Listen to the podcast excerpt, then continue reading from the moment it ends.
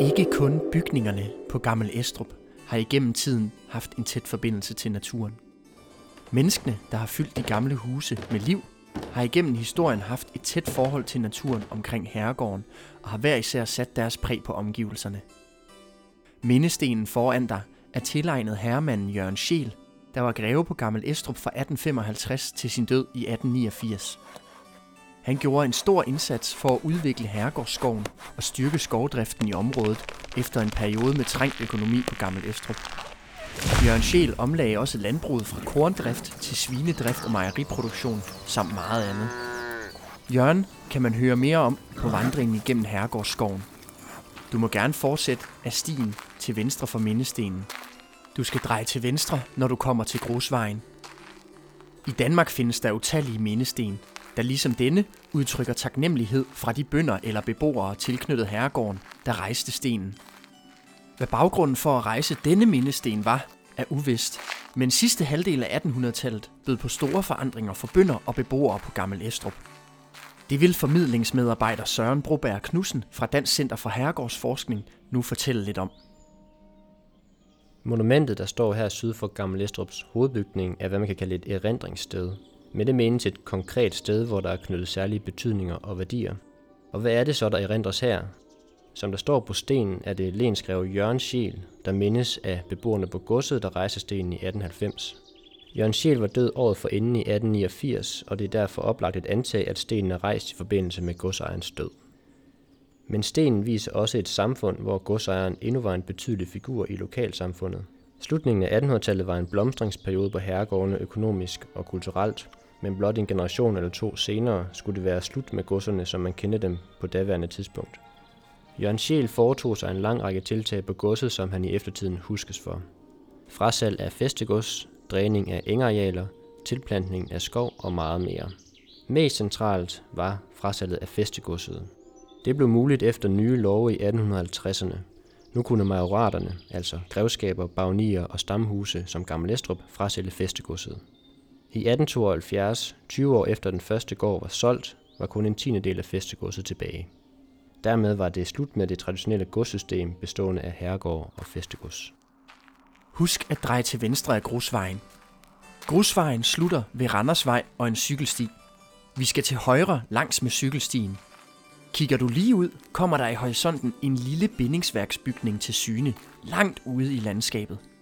Brug et øjeblik på at kigge efter den. Bygningen du kan se er Gammel Estrup Mølle. Her har man opstemmet vandet i Alling Å og ledt det til møllen via gravede kanaler. Vandet fik møllehjulet til at dreje rundt, og hjulet trak de store stenkværne ind i møllehuset. Her kunne områdets bønder få malet deres korn til mel, og møllen var et vigtigt redskab og en stor indtægtskilde for herremanden.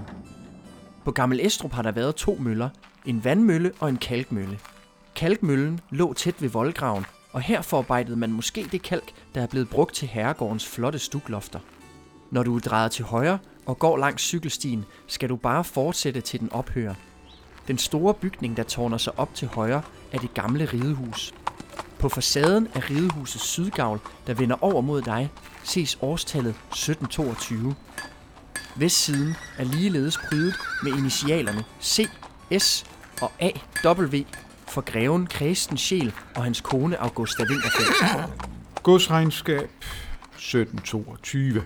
474 rigsdaler og 3 mark for det nye ridehus med samt hvad andet.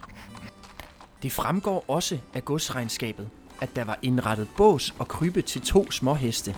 Sandsynligvis ponyer til den 8-årige Jørgen Scheel, der senere skulle blive kongelig overstalmester. Det vil postdoc på Dansk Center for Herregårdsforskning, Christine Dyrmand, fortælle lidt mere om. Husk at stoppe op og tage en pause, der hvor cykelstien ender.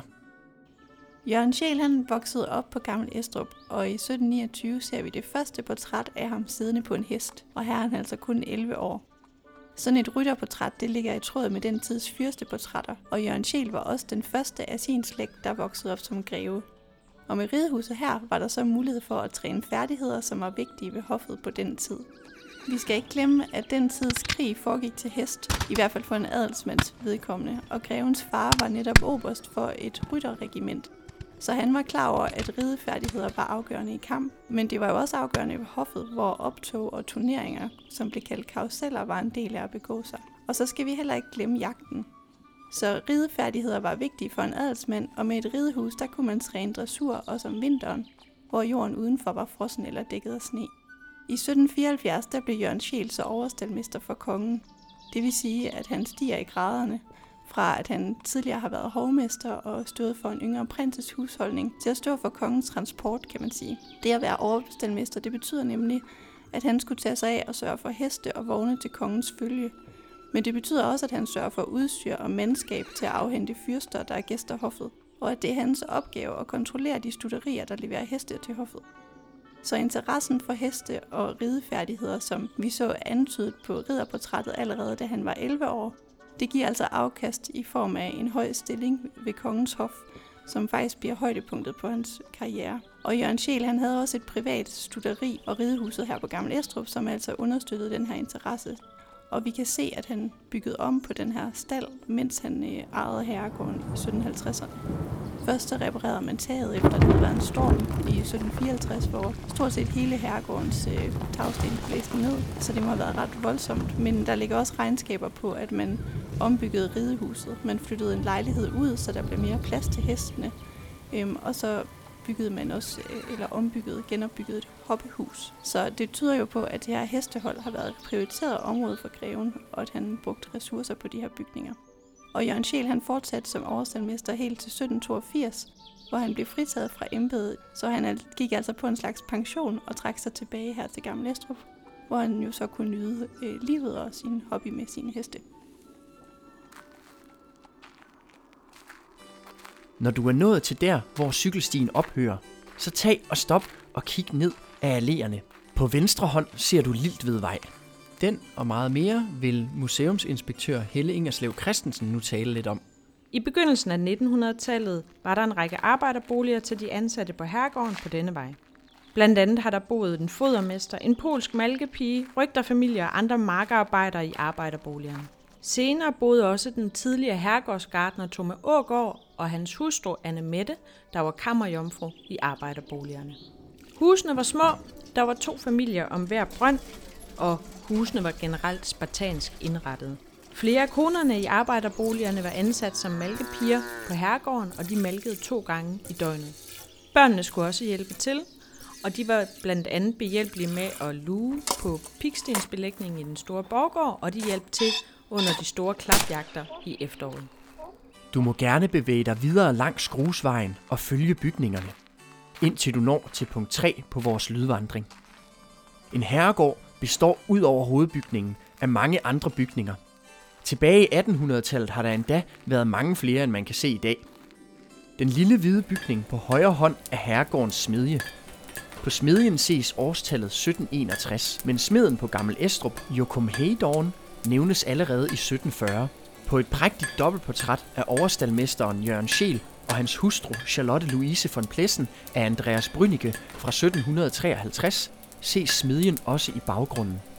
Portrættet hænger i spisesalen på Gammel Estrup Danmarks Herregårdsmuseum. Smedjen har ligget adskilt fra de resterende bygninger grundet brandrisikoen. Den og de andre avlsbygninger er i dag ejet af det Grønne Museum. Du skal fortsætte langs skruestien, indtil du kommer til næste punkt på vandringen. Punktet befinder sig ved avlsbygningernes portindgang. Koden eller linket til næste punkt på vandringen er placeret på skiltestanderen under det lille halvtag. Kigger du til venstre, kan du se den store herregårdsskov. I lighed med de fleste andre herregård i landet ejede Gammel Estrup et særligt skovareal i form af såkaldt enemærkeskov, hvor hermanden ejede hele skoven, uden at skulle dele underskoven med de bønder, der boede i nærheden. Sammen med skovarealet Nørrekær nord for Gammel Estrup udgør skoven her, kaldet Lunden, Gammel Estrups enemærkeskov. Den næste del af lydvandringen fra punkt 3 til punkt 4 vil tage dig på en tur igennem Herregårdsskoven. Punktet er placeret ved den lille skiltestander med halvtag, du kan se ved parkeringspladsen. God fornøjelse.